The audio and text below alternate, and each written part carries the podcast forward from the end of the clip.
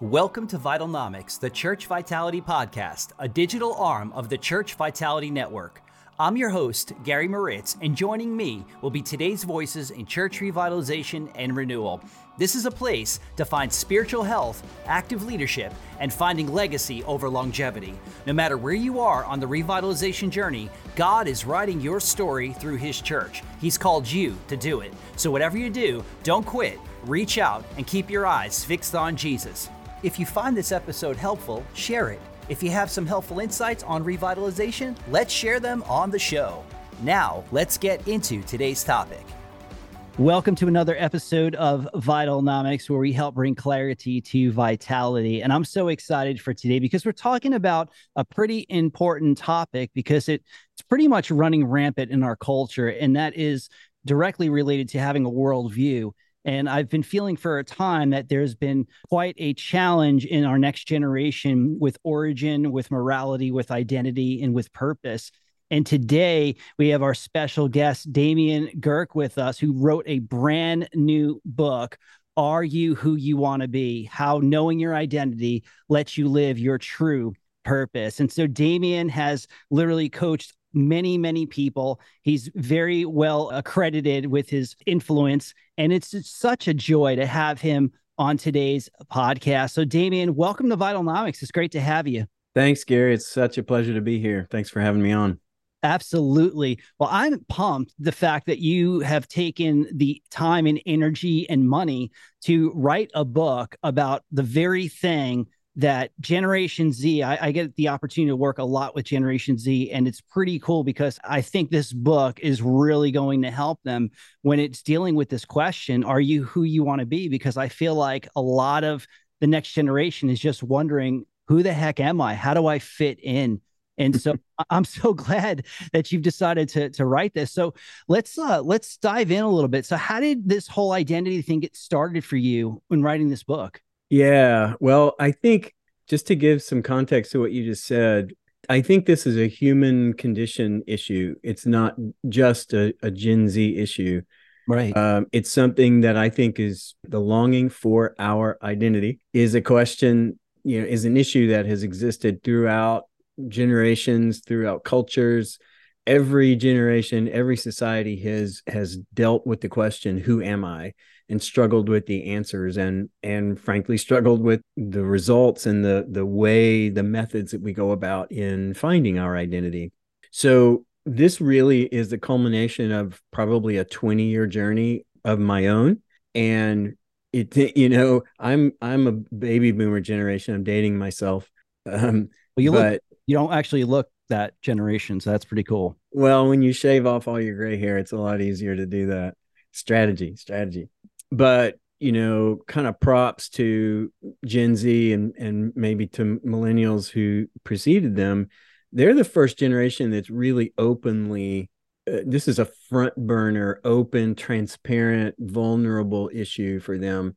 And they have, they have the props that no other generation, you know, the generations before them never did to, to really openly ask the question and have it be such a, a vital part of their their life and, and community and perception and careers. And it, it affects every aspect of their life in a very open and frank way. So I, I appreciate them for that.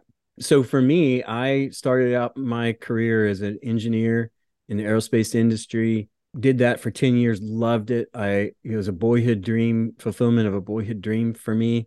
During that time, had a faith transition, ended up transitioning after eleven years to hard right turn to ministry, went to seminary and uh, got married during that time, went to seminary. And then for fifteen years was a vocational pastor. So shifted from really technical, heavily uh, math oriented formula, lots of formulas. Everything was known. Everything was, you know, empirically tested. Like, you know, that's, that was just the world they lived in too. Philosophy and and theology and doctrines and history and all that kind of stuff. So it was really, uh, as much as I loved engineering, I really began to realize during the end of that time that I was really made to work with people. Yeah. And so so this was very fulfilling as well. Loved my time in ministry. But then after fifteen years, it, it sort of, I realized I began to ask that kind of same question. And frankly, it was, I hope I don't have to give them any, you know, royalty payments or trademark payments for this, but it was a switch. It was a Switchfoot song. Yeah. That really was the inspiration for the title. And when that song came out, it just came out right at the time where, okay, this is the second, this is the end of a, you know, long history of my second career. And wow. I really realized at that time I was transitioning again. There was a number of factors I won't go into, but was, was really transitioning and, and questioning, is being a pastor what I'm, you know, what I'm really supposed to do. Yeah. And, you know, I, do I want to go through a third career change, you know? Yeah. Um, so, so it was just, you had young kids at that time, you know, preteen kids at that time. And so just had gone through a lot of life changes and, and kind of midlife crisis, I guess, and was just asking, who, who am I supposed to be? Because I've put a lot of energy and expended a lot of resources and time and, and gave a lot of myself for these two careers. And I'm not sure I know any more about myself now than I did when I started. And mm-hmm. just that, that song, when that song came out, it just, it just resonated with me. Um, and that's when I started actually journaling and, and really seriously digging into the topic of identity. I ended up transitioning out of ministry and doing, I started doing coaching, leadership development, some consulting, uh, ended up with working with a, in human resources in a, in a corporate environment, did that for eight years. But this whole question of identity, as I, both in ministry and, and in coaching, did a lot of, you know, questioning other people, you know, are, yeah. are you who you want to be? Who, who, who are you?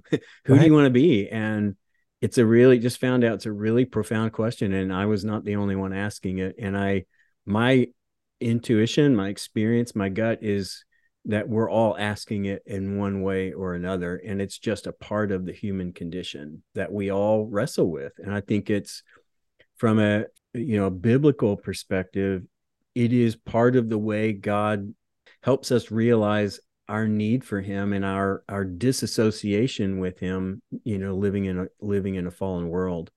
Yeah, that's so good. I, I still, I'm still trying to figure out my identity. No, I'm just kidding. I, but I do remember a clear time when everybody wanted to, you know, everybody was given like, what do they wanted to be when they grew up? And I remember just standing up in the class saying, I want to be a ninja. um, but yeah, so this is a, this is a hot topic right now. And so with lots of opinions and perspectives that are just flying around on what constitutes identity. I know that's a big question here in New England. Um, yeah. You know, so, so how would you describe identity? So, amen. Like it, it is, it is a definitely a hot topic. Um, and I, you know, I would describe it as, well, I'll, let me start off before I say that. Let me start off with this, the, our tendency, and not that this is wrong. It's right. just, sort of our default go-to.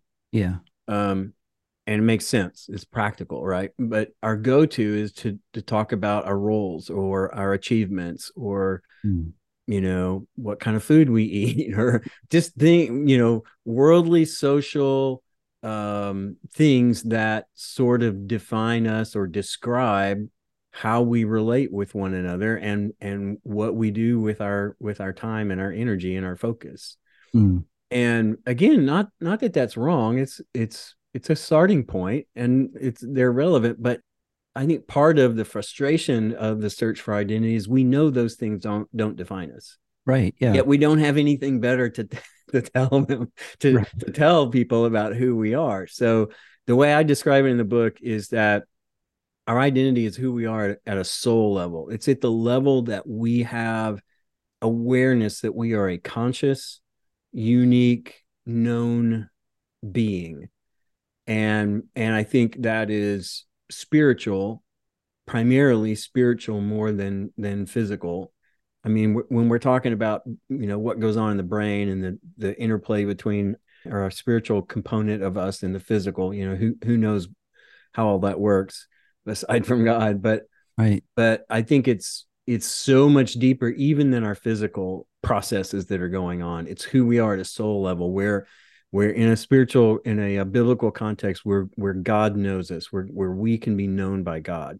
Yeah. And so from that, then passes a, a whole bunch of stuff. uh, a couple of things is that that identity is in process. So we both are who we are now, and we're not yet who we will be. And this is get going to get kind of sounds like I'm talking out of both sides of my mouth, but we're both of those at the same time. So mm. particularly this is, this is what makes the way the Bible talks about identity so relevant, is because, because God defines us as, as those who have, have trusted in, in Christ and are following Jesus. He defines us as sons and daughters. He gives us a relational identity. He defines us in relationship to him. So we get this relative sense of who we are. And there's a promise that all of that relationship will be fulfilled in eternity. And so while we're not yet that, we we are that now. And so that gives us the the the sense of who we are. And now it's it changes our life from trying to figure out who we are to working to live out the identity that we know we are. Yeah. That makes sense? Yeah, it makes total sense. And and so our listeners are probably like, hey, Gary, I thought this was a revitalization podcast. And yeah. probably asking the question, why are we talking about this? Well, I think it's directly related because a lot of revitalization pastors I talk to, they've lost their identity. Um, their identity is becoming, you know, trying to make the church come alive again instead of realizing who they are in Christ and that God has called them to be all that he's called them to be. And so I, the reason why we're having this interview is because I think this book is very relevant to the health of the pastor and bringing clarity to the reason why you're in that seat of revitalization. So I just wanted to make that clear. Yeah. Listener. So I, I could hear, I could see somebody scratching their head right now as they're driving, listening to this. What, what he's talking about. So, so let's continue the conversation. So how, how does the book title, Are You Who You Want to Be, add to the conversation? Yeah. So, and I'll, I'll caveat to what you just said, like most of my understanding of this came at, in, in the context of being a, a minister, like a pastor. Yeah. So um, my, my con uh, addition to what you would just say, if, if you, if you don't know your identity, there's no way you can help someone else know their identity. It's good. Like it's yeah. just impossible. If you're defining your identity by church metrics or, or, you know, what style of clothes you wear or the phrases you use or, you know, any of that stuff, like those things are, those things are they're what they're what I call taking an outside in approach. You're using what's going on in your environment to define you. And it's a, it's a recipe for disaster, and you're leading others down that same, whether you realize it or not, whether you're openly stating it or not, you're taking others down that path with you. So it's very dangerous. And what I hope is that, you know, particularly pastors can lead the charge here. They can, they can understand who they are so they can effectively lead this generation that is desperately asking for identity, right? So yeah. it's just I, such a strategic time. So I think what the, what, to get back to your question, um, there's several things uh, in, in particular, two truths and or two errors and two truths. So the first error is that, that, we are who we have been in the past.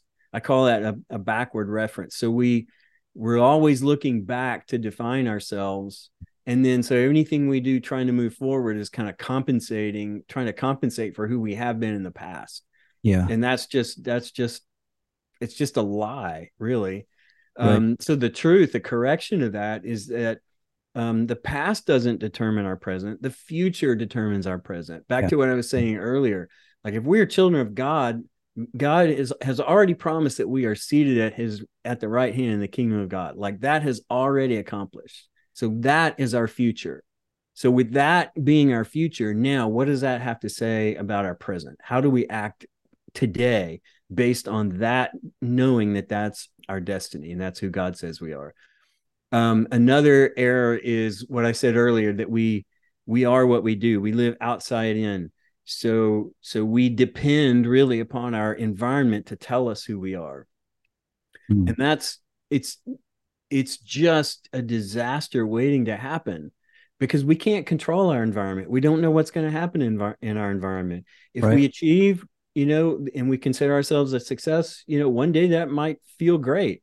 Yeah. But then what happens when we, you know, the next day when we fail, then who, who are we? Right. So, so we're never stable. We're never, you know, we don't have any kind of foundation for life. And so we end up living like experimenting at things. We try this, we try that, we try that. And when that doesn't work, we try something else. And it's just no way to, there's no way to make any progress. So mm-hmm. the, the truth to that, the correction of that is who we are shapes what we do, not the other way around. Yeah. So identity informs activity. Who we are shapes how we live in our environment. We're, we're able to live purposefully instead of experimenting at stuff. We're able to walk out into our environment and live on purpose and be stable no matter what's going on in our environment. That's awesome. That's so good. So why would you recommend this book to church leaders? Oh, gosh, one pastor to another, like you'll struggle. Like I, like I talked about earlier, you'll struggle to be the servant leader that God is calling you to be if you don't have your identity in place and figured out before you try to step into that role as as a shepherd and a teacher. Mm. Um, because because when we live outside in, what what's really happening is that there's a codependency that develops. So So you end up, like if I'm your pastor, I end up trying to please you so that I can get your affirmation of me so that I can lead effectively. Right. And so I'm I'm really not serving you, like I'm taking from you. Yeah. I, I can't, I can't, I can't really tell you truth, you know? Mm. I, I'm gonna I'm gonna be compelled or forced or or tempted or or whatever to tell you what you want to hear. Mm. So that I can, you know, please you and keep you around. I'm I'm over baking this a little bit, but not much. On principle, that's that's really what happens. And it's just it's a terrible place to be in. It it's you're you're compromising the truth of the gospel. You're compromising your ability to really genuinely influence people and help them change. Right. And it's it just makes you ineffective. So that that would be one thing. Um, the other thing is just identity is is central to what God has called us to do, which is make disciples. Mm. And I would argue, make disciples that make disciples that make disciples. That's a whole other book. But right, right. Um, so what we're trying to do is make disciples that look like Jesus. And if we don't understand that God is that Jesus ultimately is is our identity, He is mm. the fulfillment of our identity. He is. I in the book I call him. A, our ideal identity. So I say it this way, like, Gary, you're the only Gary that will ever exist in human history, right? Yeah. Ever. No, it's, it's interesting. Yeah. A hundred percent. So, so there is a, there is a Gary. Yes. That God has designed before the creation of the world to be the only reflection of Jesus that looks like Gary that the world will ever see. Yeah. That's good. Yeah. Like, just l- let that hit bottom in your gut. Like, man, there's a there's a person I'm supposed to be that God has designed me to be. And it's my choice on on ter- in terms of whether I want to be that person or not. Yeah. But God has designed for that to be who I am.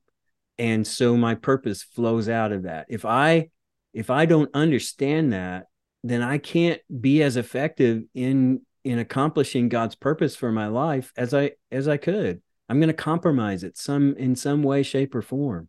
And yeah. it's so, like, to pastors, what I would want to say is, do you want to be the leader that God has designed you to be, that God is destined for you to be before the creation of the world? Like, ages past.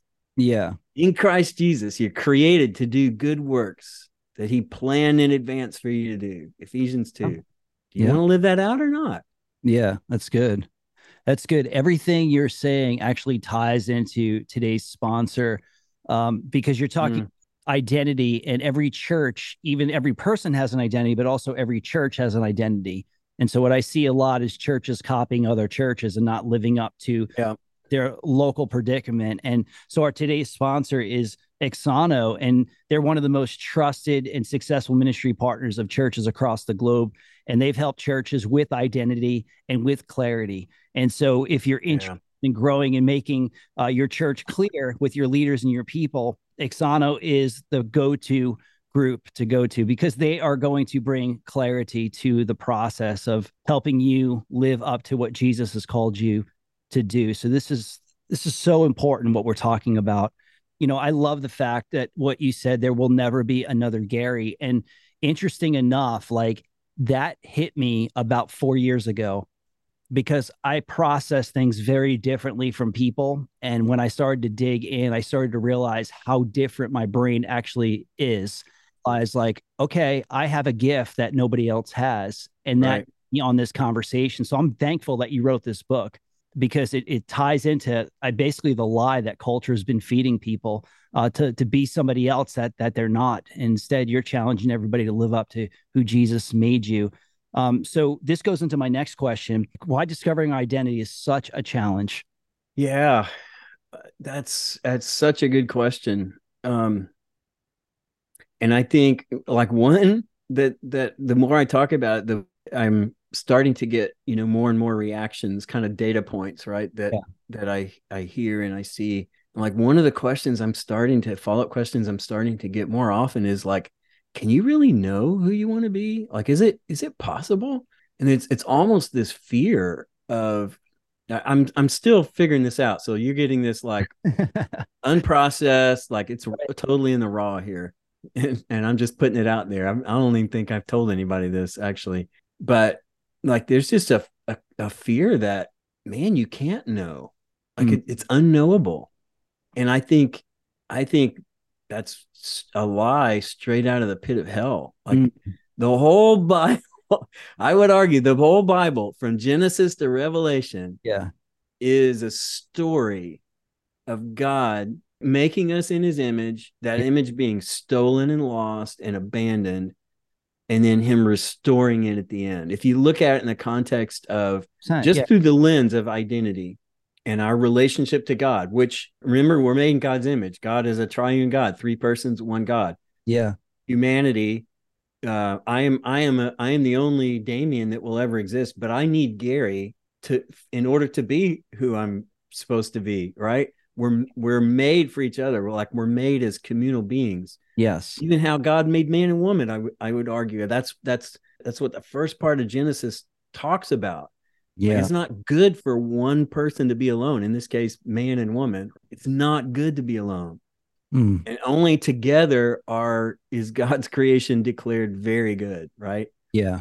So so there's a sense of we just it's like too it's unbelievable. Like it's too It's almost hard to grasp the concept that we can actually believe it. That would be one thing.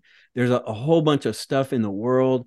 I think we we tend to seek after power, influence, status, accumulation, material things. We want to, I call it in the book, a bias for arrival. Like we want to get to this place where we're not going to need anymore.